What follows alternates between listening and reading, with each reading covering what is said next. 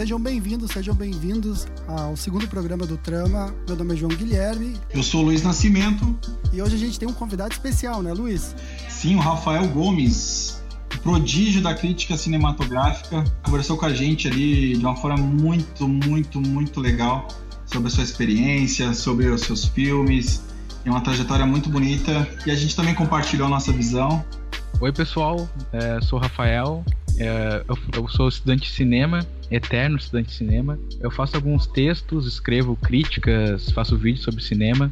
E tudo isso você pode encontrar no meu, no Instagram, arroba tocar no asfalto, em que lá você pode tanto falar comigo sobre cinema em si, minhas postagens, ou sobre qualquer outro assunto da vida. estou sempre disposto a falar sobre qualquer coisa. E aqui nesse podcast vai ser meio que isso. Muito bom. Então vamos pro programa, Luiz? Toca a fita aí, espero que vocês gostem.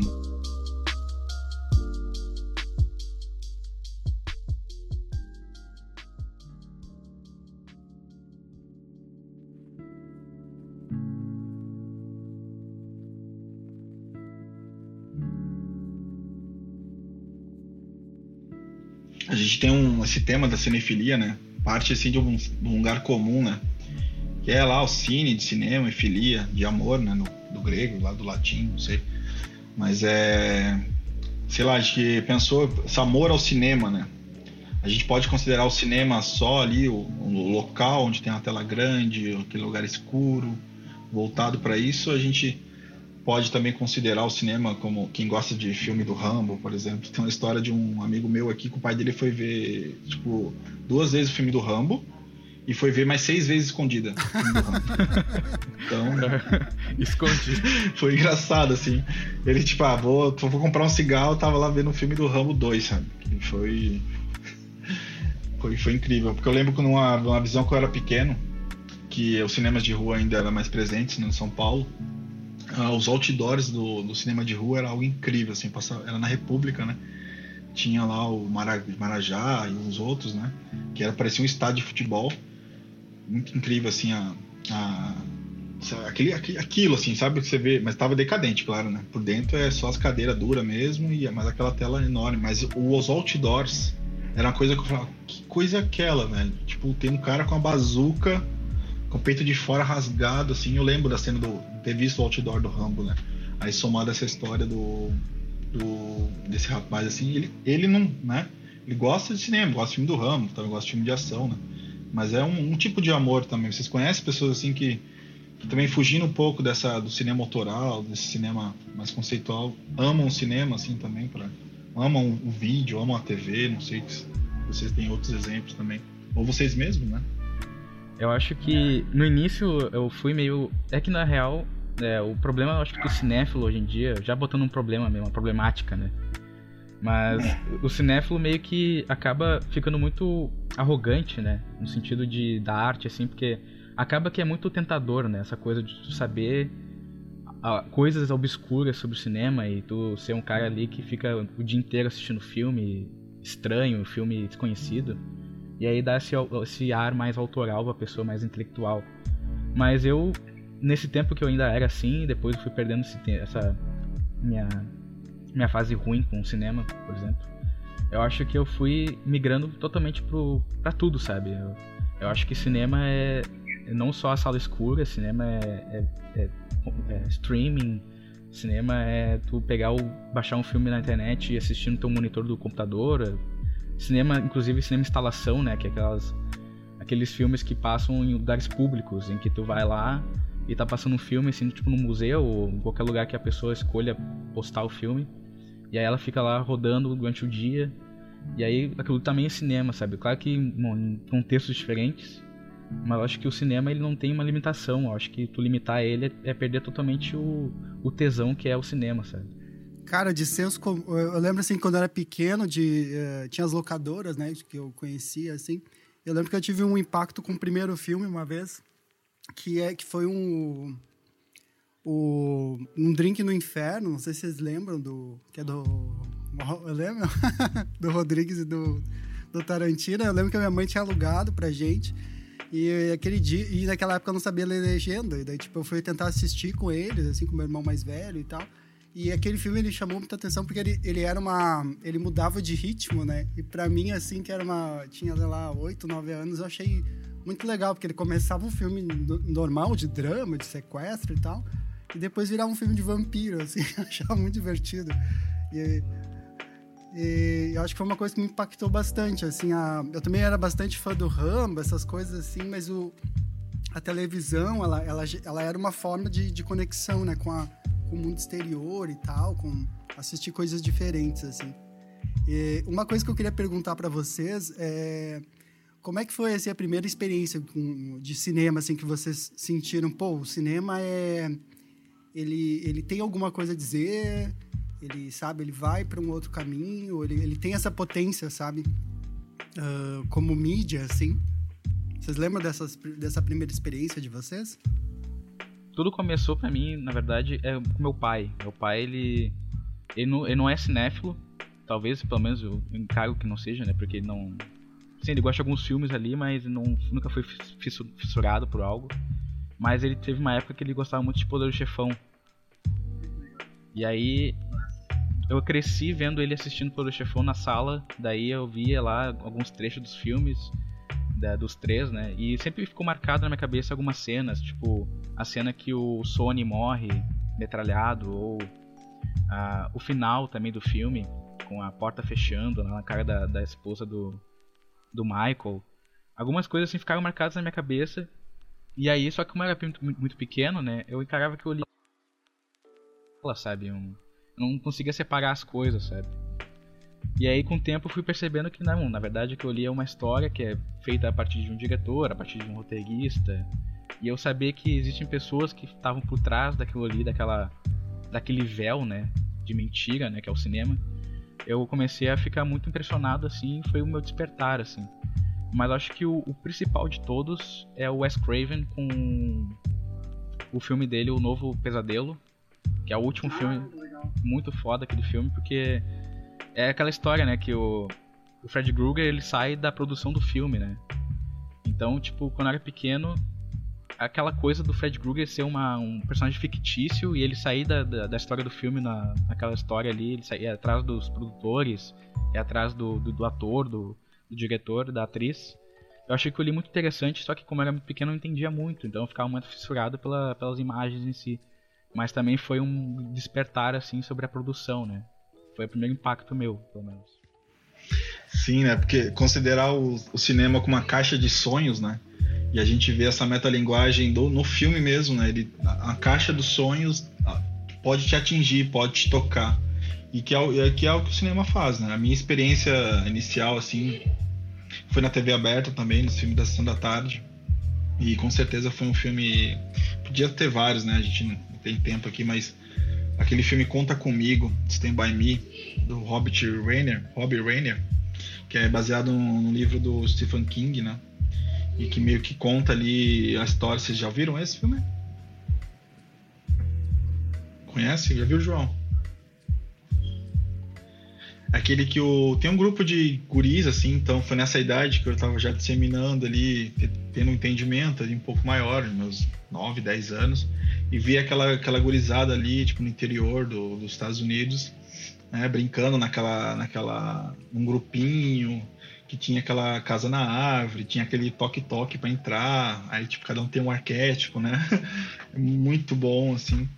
Aí eles, aí um deles assim para poder dar uma animada, ó, fiquei sabendo que um, um menino da nossa cidade se perdeu nos trilhos do trem e tá morto lá, né?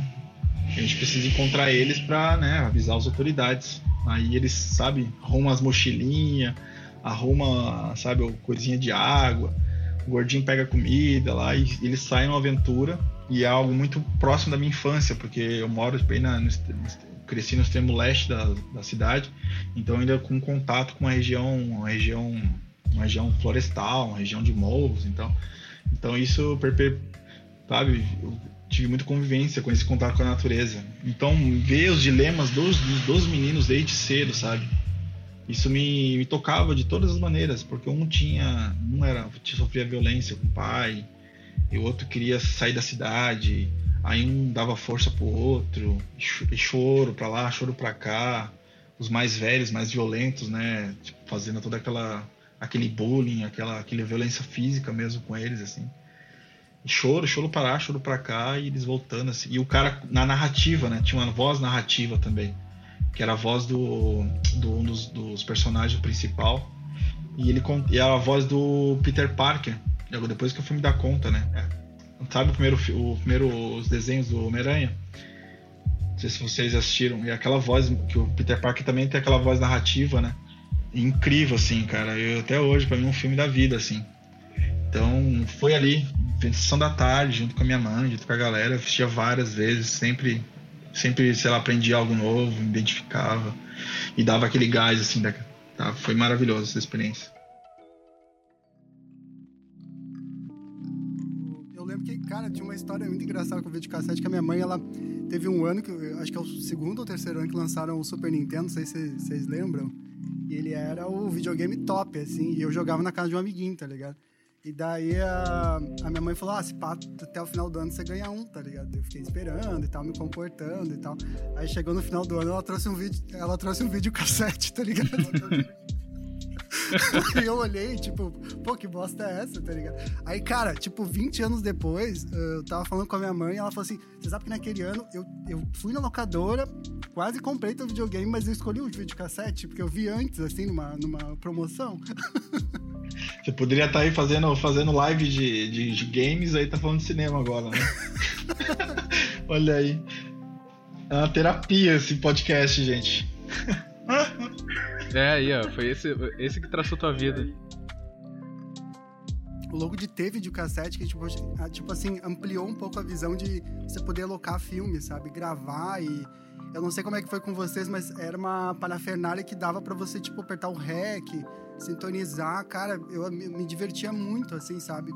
limpar cabeçote, fazer essas coisas, sabe? Eu acho que eram os primeiros equipamentos, assim, tecnológicos que as pessoas tinham acesso que dava para mexer além do rádio. Você, assim, você gravava filme, João? Gravava, gravava. Eu gravava episódios da, da, de anime, cara. Chegar em casa, Dragon Ball, Sakura. O João virava aquele montador da, da, do cinema russo, o Eisenstein, né? É fazendo verdade. montagem. O pequeno João, né? Bom, eu cheguei a ter, só que nunca tive essa manha de fazer, gravar, né? Fazer montagem também, fazer direitinho as coisas, porque eu nunca tive contato realmente. Quem teve mais é meu pai. É, eu lembro exatamente, tipo, memória fotográfica, assim, de várias fitas cassetes, assim, no, no lugar da casa lá, com DVDs comprados e DVDs que ele pegava e fazia montagem, sabe? Tirava, tipo, o DVD ali a fitinha, colocava outro filme no lugar e dava aquela aquele, aquele frame, né, que corta assim, tá tipo uma programação da Globo assim, uma propaganda, daí começa o filme do nada assim, com a logo da Globo assim do lado. Então, os filmes do Jason, Sexta-feira 13, basta, eu vi muito de fita cassete. É, quando a gente mexe a infância, um cara que eu lembro muito, assim, só vou falar bem rápido de dois filmes assim que me marcaram também na infância para não esquecer, cara. Fora os Goonies, que é outro episódio total, mas eu lembro ter assistido Esqueceram de Mim, né, numa casa de uma amiga da minha mãe. Eu assisti em preto e branco, cara, preto e branco, porque o videocassete dela veio, o videocassete dela veio do, do Japão e as fitas aqui só pegavam em e branco, para aquele sistema de cores, NTC Pau M, né? NTSC Pau M. E, cara, foi, foi muito legal, cara, muito legal. Mas outra coisa que eu quero contar, mano, é que, ah, vamos assistir um filme aí, tá todo mundo falando. Daí eu fui na casa de um vizinho, né? Porque é aquela coisa, não tinha mesmo de cassete. Ah, vamos ver né? Para mim era algo muito legal, assim. Daí eu saí chorando de lá, saí triste. Não, eu chorei, né? Tipo, caralho. Adivinha que filme que era? O Rei Leão, né, velho? Ah, nossa, Pô, Rei Leão é pesado, cara. Pô, Rei Leão, você tá lá, bom, pá, que filme legal. Você tá, você tá chorando, velho, tomando cu. Disney, a Disney é outro, é outro episódio à parte, né? Eu lembro desse que eu saí li, muito feliz, né, com o Macaulay Culkin. E outro que eu saí chorando, assim, caralho. Nossa, é, é muito pesado. Né? Eu lembro quando eu vi o Corcunda de Notre Dame, tá ligado? Porque quando eu era piá, eu era gordinho, assim, gordinho ou gordinho ou li, estudava ou desenhava, né? Não tinha muito rolê. Assim. É, entendo bem. E daí o. Ah, tu entende?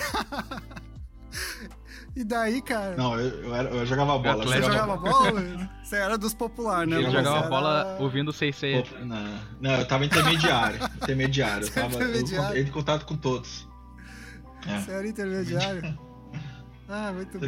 Pô, os nerd é legal. Ô, ô, ô, Luiz, eu, eu era tão loser quando eu era pequeno que eu, tinha, eu era gordinho, daí eu tinha dois amigos. Um que usava cadeira de roda, outro que era mais acima do peso. Caraca, mano. A gente até falava que era a sociedade do anel, tá ligado? Tipo, é, Nossa, sério? Caralho. era, Ah, meu Deus. era, to, era Muito todo mundo. engraçado. ligado? Eu era o único que podia fazer alguma coisa, assim. Tu era o Ranger. Se você era o Ranger do grupo, o Ranger. É, era o Ranger. Era o cara que se metia nos treta, tá ligado?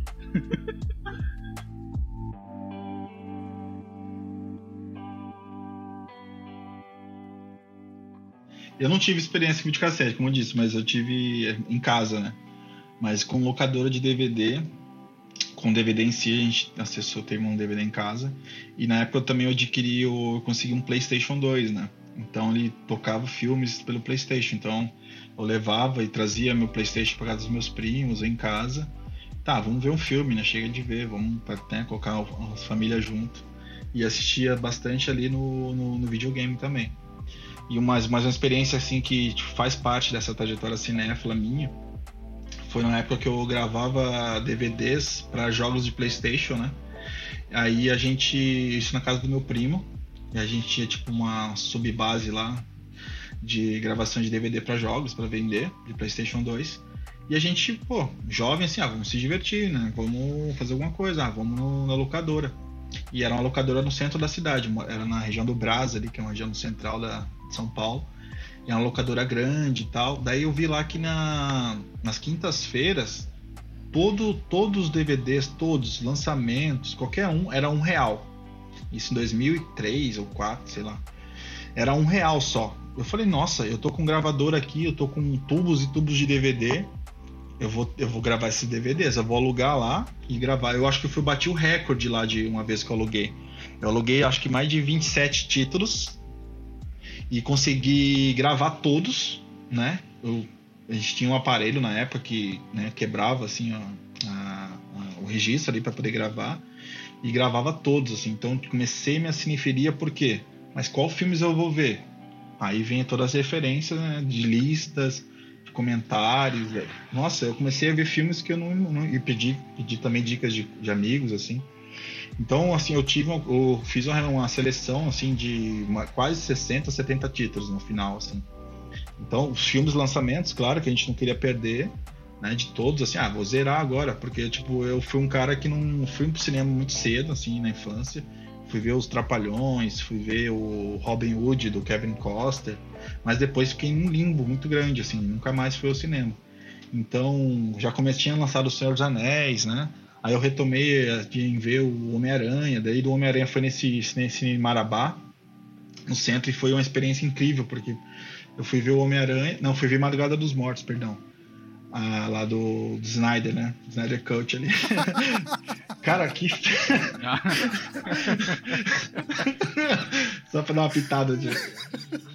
então. Cara, que filme, né? Vocês já assistiram Madrugada dos Cara, Mortos, né? eu curto pra caralho esse filme. Eu sou muito. Meu, o filme assim, tipo, sabe, é, parecia geral do Maracanã, assim. Tava eu, os caras assando um churrasquinho do lado, tava uma falação. Tipo, você. O bagulho se mexia nos seus pés, você não sabia se era um rato, o que, que era. mas assim, cara, mas o incrível pra mim, cara, eu lembro até hoje, foi, as, foi os trailers, cara. Porque assim, como eu não tinha contato, eu comecei a andar com a galera que estudava, que se interessava mais por arte, eu já tava começando a ir pro teatro. Ah, vamos ver filme também. Aí eu fui ver o Madrugada dos Mortos, aí eu vi, pra mim, um dos melhores trailers, mais, aí que, pra mim, na minha opinião, um dos, um dos piores filmes que eu já vi, não pior, mas, tipo, não muito bons, assim, foi o trailer do Van Helsing, que eu achei um puta trailer, cara, que trailer lindo, velho, o cara, o cara que vai fazer o Wolverine, pô, tacando de, de caçador de vampiro com vários monstros, aquelas cenas, né, montadas ali, aquela ação perfeita. A roupa dele é muito massa também, né? A roupa dele estilosíssima, com aquele sobretudo da época do ainda do do Matrix, né? E com chapéu, com armas diferentes, aquela menina que fez o também outro filme de vampiro muito linda também aparecendo e tal. Meu, e eu vi o trailer do Homem-Aranha, cara. Aquele primeiro Homem-Aranha também foi um marco para assim, para mim de filme de super-herói, assim, ter visto ele assim no o trailer. Eu nem sabia que tava produzindo, entendeu? Não tinha internet, não tinha essas que a gente tem hoje, né? Então assim foi um primeiro impacto assim nessa época também grande assim. Eu comecei a retomar tipo, ó, não vou guardar meu dinheiro para uma vez uma vez ou duas por mês no cinema, assim, porque foi uma experiência muito massa.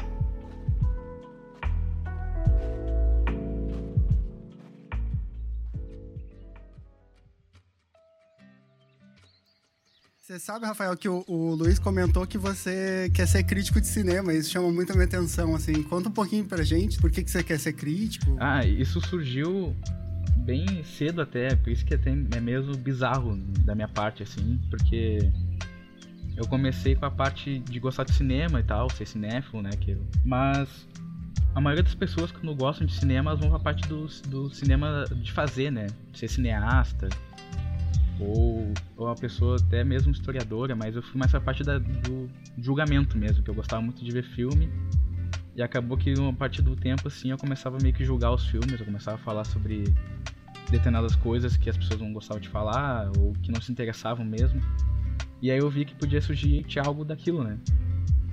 E também, mas a minha parte da crítica sempre foi mais a parte da escrita, assim, eu sempre gostei muito de escrever, é uma coisa, uma facilidade minha também. Então meio que foi indo assim aos poucos, sabe? Eu conhecendo outros críticos também, outros outros movimentos também de críticos, por exemplo da, da França, né, com a Novelle Vague, ou até mesmo a Caia do Cinema, que é a revista né, do Truffaut, de vários caras fodas lá. E meio que foi isso. Você, você contou essa, essa experiência da infância, João. Quero saber dessa experiência já de pouquinho, já tomando um pouquinho mais de, de entendimento do mundo, assim, como é que foi esse, esse start no cinema, ou com essa experiência, assim, no mundo mesmo? No mundo, cara, eu acho que foi pela minha mãe, porque ela era formada, ela era formada, não, ela estudou artes visuais e, tipo, ela sempre foi a pessoa que trouxe coisas diferentonas para casa, sabe? Claro, depois foi ter alguma experiência quando adolescente, tipo de. O Rafael deve saber como é que é aquela experiência de ler. O Luiz também, né? De ler on the road, querer buscar filmes da época sabe? Eu ia lá no, no Santander Cultural, eu lembro que estudava no Senai de manhã, daí a gente comprava um lanche ali de 1,50, sabe? Aquele lanche de um real. o morte lenta. e assistia umas três sessões de cinema no Santander Cultural, que é tipo uns quatro, dois pilas, assim, sabe? Assistia a tarde inteira. Assim. Nossa, e aquele ambiente ali é sensacional, né? É muito bom, cara.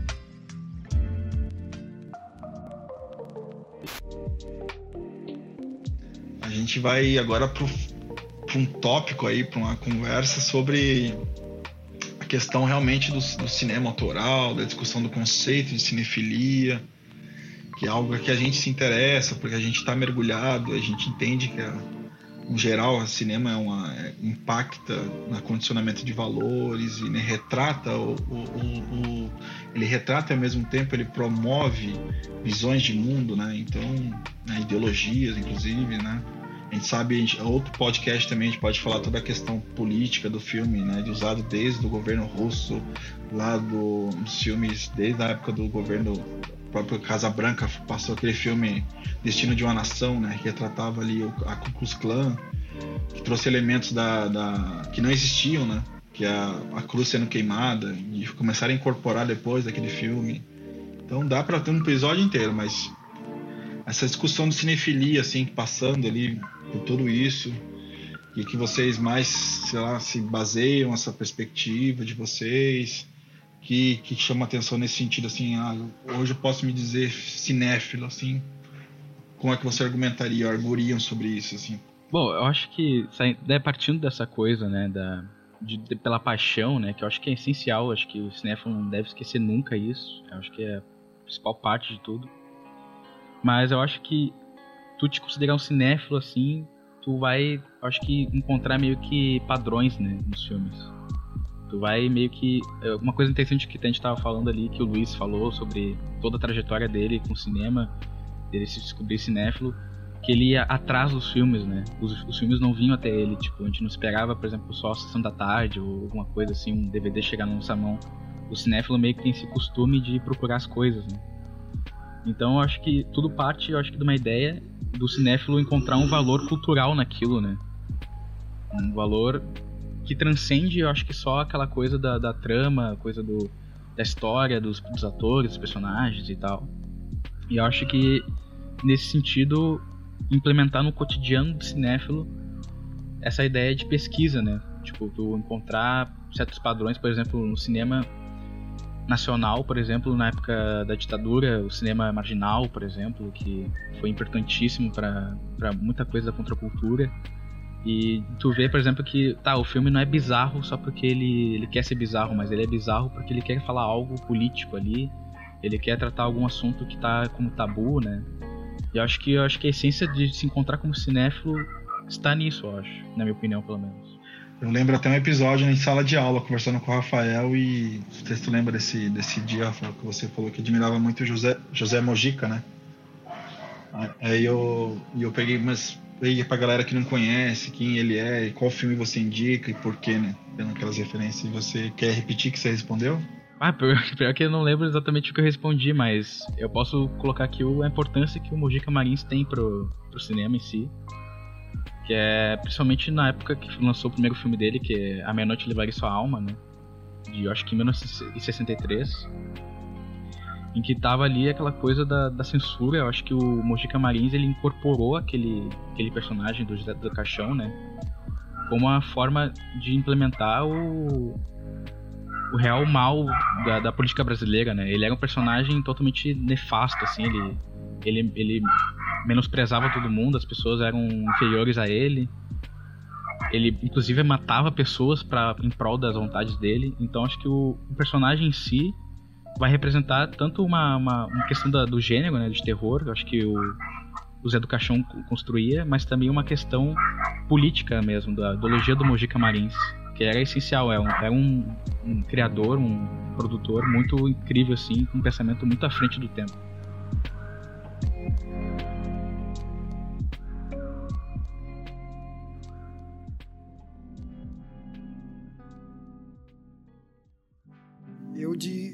Interesse por cinema brasileiro, acho que eu acabei começando pelo, pelo Glauber, tá ligado? Não foi. Não acabou indo assim. Uh, pelo Mojica. Eu até não, não conheço muito. E achei bem legal, assim, o que você comentou e sintetizou sobre ele. Principalmente que esses dias a gente estava conversando principalmente sobre cinema e violência. E eu lembro que uma vez eu li um texto que falava que também a dentro desse esquema de representação a violência no cinema ela tem sempre, ela quer grifar alguma coisa, né, em certo sentido, né? Quer tipo chamar atenção de alguma coisa, né? Pensar o clube da luta, né? Ele quer quer sempre grifar aquela situação a partir da a partir da violência. E que nunca é a violência, né? Eh, por si só assim, né, em certo sentido. E daí, e você comentando assim, é como tudo fica mais claro e como tudo tem, tem bastante a ver com, com essa coisa da, do cinéfilo buscar às vezes o entendimento uh, que é o entendimento assim que está que tá às vezes muito elencado em querer um pouco mais de informação né bom por que que isso é assim uma, uma coisa que, que me chamava muita atenção não sei se chamava atenção para vocês era as rimas visuais às vezes tinha alguns algumas coisas sabe uh, por exemplo, agora eu estou revendo o, uma série chamada. Vocês devem conhecer o Arquivo X. É totalmente baseado, assim, cara, em, tem várias referências de filmes, pô, filmes de terror, Bebê de Rosemary, uh, ah, 2001, tem, tem lá o... E dá pra te ver claramente, assim, eu ficava pensando, será que é uma teoria da minha cabeça ou será que tem referência, sabe? Porque tem esses elementos que vão chamando a nossa atenção, assim, né? E eu achava bem legal, assim, parece ser... É uma coisa bem, acho que talvez até bastante ligada, assim, depois que você descobre uh, para tentar contar para as pessoas, você faz meio que não um trabalho de crítico, mas você faz uma mediação, sabe, da obra, assim. Tipo, que é uma coisa que eu achava bem importante, porque tinha muita gente que não, às vezes não assistia muito filme porque uh, tinha preconceito, assim, logo no começo, né? Quando eu, quando eu comecei a assistir filme diferente, assim, filme, uh, uns filmes que não estavam no circuito.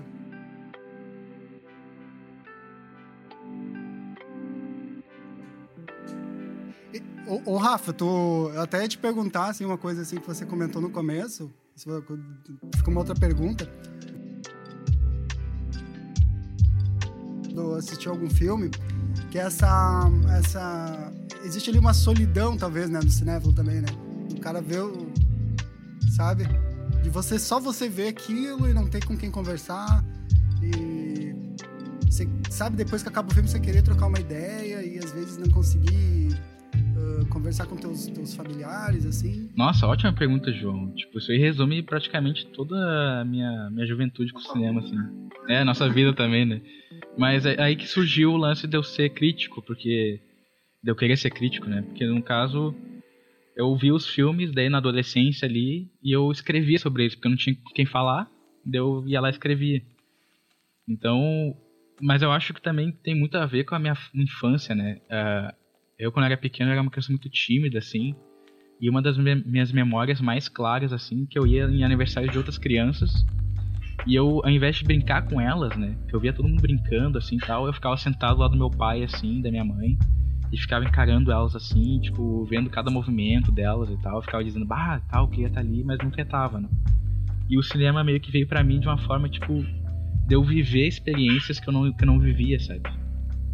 E o cinema meio que foi isso para mim durante um bom tempo, assim, até eu parar de ser, tipo, virgem ou, ou qualquer coisa assim, daí começar a viver a vida de fato, né? Mas foi uma coisa que me confortou em alguns momentos, assim, de solidão, em algum sentido também. Que relato. Ah, mas é, que tudo, é o que também eu penso também, ó. O cinema tem esse lugar, assim, da falta, né? E, não, e só não, não aspecto de brincar também, outras coisas, né? Do, do afeto, de construir, estimular sonhos, a criatividade, né? E acho também, eu, o cinema para mim, assim, nessa cinefilia, ele começou a me ajudar a responder algumas perguntas, né? As perguntas existenciais, assim. Eu tenho uma eu tenho uma, uma criação assim bem complexa no sentido de ter duas culturas fortes assim na minha família né? Então, meu pai é cristão, né? E minha mãe é budista, assim, dos meus, dos meus cinco anos, seis anos. Então, sempre teve esse conflito, esse debate. E, ao mesmo tempo, eu até falei no outro podcast que ter visto, assim, as pessoas impactadas pelo queda do Muro de Berlim, essa discussão. E eu acabei, até brinco, minha mãe me levava, levou uma vez numa, num museu para ver fotos do, da Segunda Guerra, da Guerra do Vietnã vi aquelas imagens das bombas, das pessoas, sabe, em carnificina. É, tipo, sabe? A imagem até hoje, o cara tirando foto ali. Então isso vai preenchendo assim, cara, mas por quê? Por quê? Por quê? Por quê? E meu lado cinéfilo, assim, veio pro primeiro canal que eu pude pensar essas respostas, né? Porque na escola, com 10, 12, 13 anos, essas respostas não eram, não eram, não eram respondidas e nem feitas, né, para mim pensar. Mas porquê do porquê, né? Então, filmes assim de ficção científica, da Sessão da Tarde, eu adorava, né? Então, depois o meu interesse por política. Então, eu até pela música depois eu gostava de música política. Até lembro uma época ah, eu queria rap, eu queria pro rock depois, porque tipo, mano, que país é este e tal. Até depois eu voltei pro samba, eu Alessi Brandão, Neguinho Poeta, tipo, mano, negócio doido. Daí o cinema, ele começou a me, me ajudar a responder essas perguntas. Né? Então, eu com existenciais mesmo, né? Então aquele filme espanhol Abre os Olhos, né, que depois nos anos Vanilla Sky, né, fez a gente pensar sobre a trajetória da nossa vida, nossas escolhas, então, essa coisa existencial assim de sempre estar tá perguntando, né, para se iluminar, né, o sentido do amor cristão, da sabedoria asiática é, é se perguntar e saber as respostas, né, pelo menos estar tá se perguntando, sabe? O cinema tem esse papel importante, porque ele é, ele é atrativo, ele é, é gostoso e os bons filmes né, preenchem essas perguntas, assim, tanto existenciais, tanto políticas, quanto emotivas, criativas, e nos confortam, nos fazem rir, então... Mas para dar um dar um exemplo assim da minha cinefilia assim, da minha paixão, né, dessa experiência foi quando um, um evento que eu me lembro que eu ainda eu não, não frequentava cinema alternativo, já frequentava teatro, né? Eu já vi o teatro assim como esse lugar assim anárquico, que eu vi gente pelada, vi gente refletindo a vida e né, né? então tinha esse papel, né, o teatro. Mas depois eu comecei a ver também no, no cinema. Foi quando eu me peguei na São Paulo, na primeira, primeira, na primeira virada cultural, né? Algo que ficou até hoje, né? Todo ano tem, apesar da pandemia hoje não vai ter. Que eu me peguei vendo, numa madrugada essa de shows, né, de galera, eu me peguei assistindo dois filmes seguidos na madrugada da, da Viada Cultural. Eu não lembro nem o nome dos filmes agora, mas eram filmes alternativos, né? era. Eu me peguei assim, tipo, vendo dois filmes e gostando, amando aquela sensação de estar ali. Tinha outras pessoas também que. Ah, vamos ficar aqui, vamos descansar. A minha ideia é descansar um pouco, né? Da, da loucura de ficar andando, ficar zoando no show. E eu lembro que no, na, outra, na outra virada cultural, eu procurava os shows, né? Que eu interessava, mas depois eu olhava também na, na nas, nas ofertas de filmes também, para poder, tipo, não, agora eu quero. Pô, tá passando esse filme aqui na, na Galeria Olido, lá do lado da, da Galeria do Rock, famosa aqui de São Paulo. Então acho que foi, foi o primeiro momento, assim, que eu falei, mano, eu quero, quero ver. Quero ver show não, quero ver filme, tá ligado? Sabe? Você fazer essa escolha. Essa escolha que às vezes é muito, muito, como se diz, solitária, tá? Porque, tipo, quem escolhe, assim, no sentido mais comum, assim, de escolher de estar numa, numa festa para pegar a menina, curtir, beber e tal. Escolhi, não, quero sentar e, né, entrar nessa caixa dos sonhos, assim. Quem faz isso, né? Para mim foi essa primeira experiência aqui de, um, de uma escolha de procurar algo, algo mais profundo. Né? Fora que eu já lia, já via de teatro e tal, discutia algumas coisas, mas o cinema trazia isso também.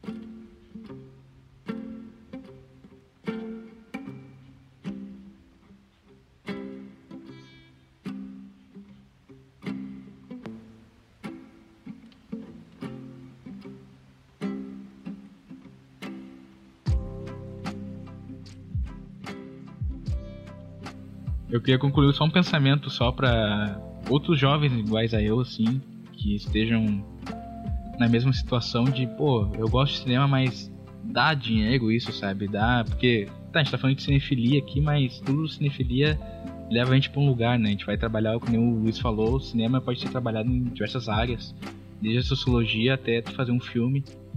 Então, mas eu acho que todo lance é. Eu quero dar uma, uma, dica, assim, um conselho que se fosse me dado há 10, há 10 anos atrás, assim, eu estaria já tranquilo já. Então. É sobre tu sempre se desconstruir, sabe? Tu, tu vê o cinema como uma forma de ofício mesmo. Tipo, a arte, ela, ela é muito bonita, ela é, ela é essencial nas nossas vidas, mas quando ela é feita como ofício, assim, tu vai criar a arte como um trabalho. Eu acho ela é essencial para tudo, assim, praticamente. Inclusive é uma coisa que, que o Toby Hooper, que é um diretor de cinema de, de terror, assim, que ele fez o Massacre da Serra Elétrica, alguns filmes de terror bem bacanas, assim. Ele tinha essa visão de como que o ofício cinematográfico era implementado no trabalho dele, de como que os filmes dele falavam sobre isso é, o Massacre da Serra Elétrica sobre a contracultura, né, sobre como que as pessoas marginalizadas elas são sempre abafadas né, na história. Inclusive eu vi um filme ontem do Lúcio Fulci, que é um diretor italiano, que só pegar o nome aqui rapidinho, O Segredo do Bosque nos Sonhos, de 1972, que ele fala, ele conta a história lá de uns meninos que morrem numa aldeia, e aí os, as pessoas que são incriminadas são sempre os marginalizados, sabe? São sempre as pessoas com menos claridade, as pessoas uh, esquecidas pela sociedade. E, e o Lúcio Fucci declara aí uma visão muito essencial sobre isso e eu acho que também pode se atribuir à nossa vida. É, se você gosta de cinema, não se acanhe, sabe? Não, não fica quieto, fala o que tu quer falar, sempre de um modo aberto para discussão e, e bastante necessário, né, para principalmente pro nosso momento de atualmente. É meio que isso que eu queria só frisar, assim. Então, uh, não, a minha assim, é, até a gente meio que essa pergunta é que se resume assim como está a sua cinefilia hoje, assim, né? Nesse sentido da, da pesquisa, da procura, né? Ela tá, ela tá aberta, a minha tá sempre aberta. Eu eu pretendia, pretendo, né, com cursos de formações que eu fiz também com outras produtoras, Fiz cursos, muitos cursos ali na Cinemateca também, né, sobre produção mesmo. Tipo, ah, então pesquisei que é, tem de oportunidade de cursos, né? Cursos online. Eu fiz agora da produtora Prama, que ela conseguiu um edital também, é, possibilitou vários cursos de direção. Então, para mim entender como eu trabalho no campo do marketing, eu gosto de pegar e entender as histórias né, que, impactam as pessoas. Né? Então, estou trazendo mais para esse lado profissional também essa, essa perspectiva. Né? E de leitura, eu dei uma pausa agora, porque o meu projeto de pesquisa com mestrado era, era aprofundar essa visão do crítico, né, de trazer esse no meio, meio acadêmico chama o cara que faz a intermediação, né, o receptor, né. Então eu pesquisei muito os primeiros primeiros uh, críticos aqui de cinema de Porto Alegre, que para que eu fui conversar com o Eduardo Moretim num grupo de pesquisas lá num encontro de história nacional. Ele falou que eu falei, ó, eu, pelo que minhas pesquisas agora que eu vi, esse esse livro que eu tô te falando, que é sobre cinema Agora me fugiu a memória, mas já vou achar o nome desse crítico, tá? E ele falou: não, esse, eu falei para ele: esse livro eu acho que é o primeiro livro publicado no Brasil sobre exclusivamente cinema. Ele falou: não, foi publicado no livro dos anos 40, eu acho, sobre cinema e educação. Eu falei: mas eu falei só sobre cinema. Aí eu, eu acho que esse crítico, inclusive tem uns documentários dele também, que eu vou até procurar aqui agora, fugiu do branco, eu não fiz minha pesquisa.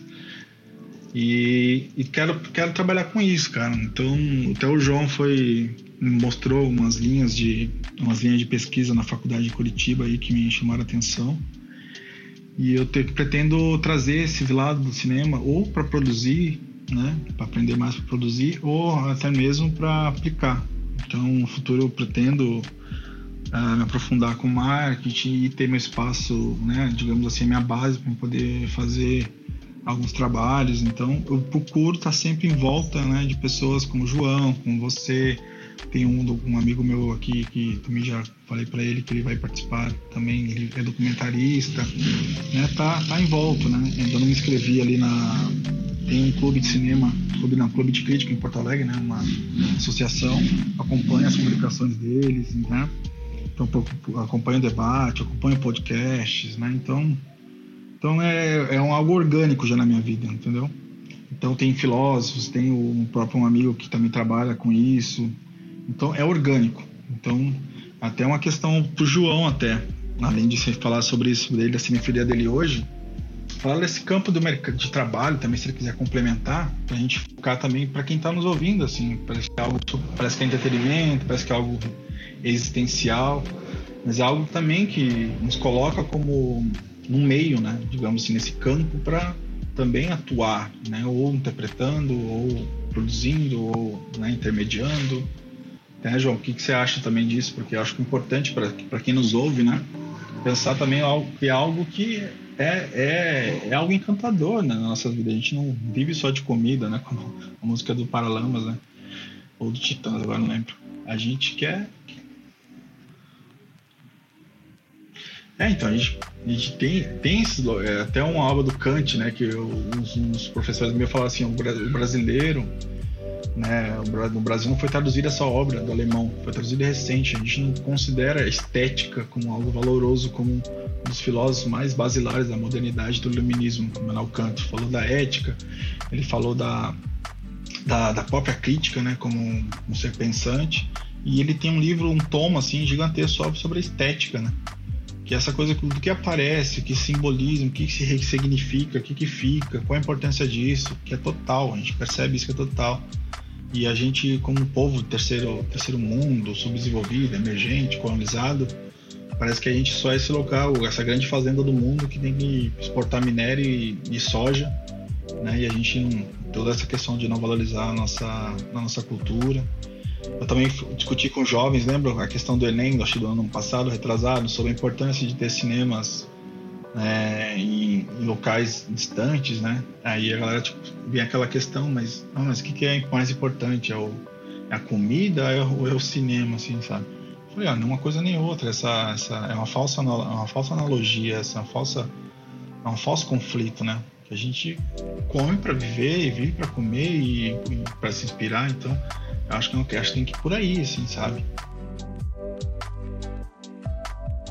É, só para comentar também, eu achei bem legal a tua fala sobre esse, esse bem, bem uh, especular, assim, expansivo e bem interessante, né? Que dá, um, dá uma, uma possibilidade da gente uh, pensar até desde o começo, quando a gente começou se perguntando qual, como que o cara começa cinéfilo, pode chegar até algum lugar.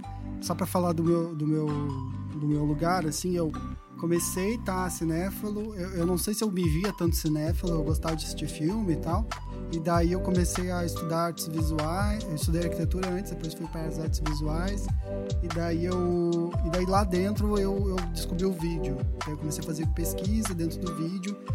Uh, porque começou a fazer aquela transição do vídeo para o audiovisual e de certa forma o vídeo sempre me chamou atenção, assim, produção de vídeo. Aí eu entrei em contato com uma com uma com um outro olhar que o vídeo uh, faz sobre o cinema, né?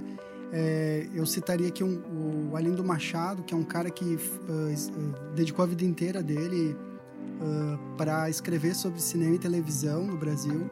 Ele morreu ano passado, se eu não me engano. Ele tem um livro clássico chamado Pré e Pós-Cinema, que ele vai pensar, tipo, como que pré, o pré-cinema se liga, às vezes, a questões de, de linguagem com vídeo, como que o vídeo uh, também retroalimenta o cinema, entre outras coisas, assim. Uh, e, e eu acho que outro cara também que dá para pensar é o Felipe Dubois, que ele vai ter um livro só sobre o Godard, que ele vai ter um livro sobre cinema, Godard e vídeo.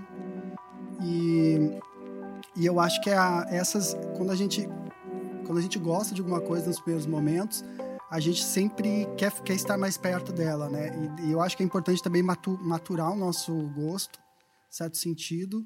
Uh, que foi uma coisa que demorou muito tempo para eu, eu me ligar, assim, que eu precisava, pô, correr um pouco atrás dessas coisas, tentar ler um pouco sobre isso, não só assistir filme, né? Uh, porque, assim, uh, daí no, no decorrer do, do, tranco, assim, eu comecei a tentar produzir vídeo e produzir. Comecei a produzir, no ano passado, produzir um documentário, e eu acho que, tipo assim, é, se a gente entende que, que, a gente que o cinema ele não serve só como entretenimento mas como um ponto de partida para nossas decisões eu acho que do dia a dia nossas decisões uh, profissionais até a gente pode assim uh, buscar né uh, encontrar dentro do cinema, porque tem muitas áreas. Tem área de roteiro, tem área de montagem, tem área de fotografia, tem área de som. Então tem muitas áreas que, que a gente pode se inserir dentro, do, dentro dessa cadeia de produção, né? Do cinema. A área da crítica também, que o Rafael vai ser nosso futuro crítico, né, Rafael? E... Não, que isso, o Rafael vai ser o... E daí a, a... Eu acho que é uma cadeia que, que se conecta toda, né? Porque o por exemplo, assim, uh, toda aquela primeira parte que vocês falaram, assim, uh, me lembra muito dessa coisa do crítico, dessa ideia de a uh, pessoa, tipo, fazer mediação, mas, tipo, você comentou do filme do Titanic, né, Luísa? Eu acho que, tipo, muito também é, é um valor do crítico que tá ali por trás, sabe? Que é o cara que fez a pesquisa. Eu não tô dizendo que o filme não, não demonstra isso, mas eu gosto de pensar numa frase do, do artista que é o Hockney, que é um pintor, é, um pintor norte-americano que ele fala: ah, às vezes a gente, a gente cria uh, obras que são mais inteligentes que a gente, tá ligado? E às vezes, tipo, sabe? Às vezes a gente cria as coisas são mais inteligentes que a gente, sobrevivem a gente e, tipo, podem ser revisitadas e tal. Porque, por exemplo, você falou do Rambo, né, cara? Pô, o Rambo hoje em dia ele se tornou quase um filme cult, né? Ele é um. tem todo esse status, né? Uh daí era, era isso, assim, que eu queria contribuir com vocês. Era, tipo assim, se você gosta, eu acho que o exemplo do Rafael também é muito legal e do Luiz, que, tipo, é, é, é segue o teu sonho, né? Não adianta, não adianta lutar contra, tá ligado?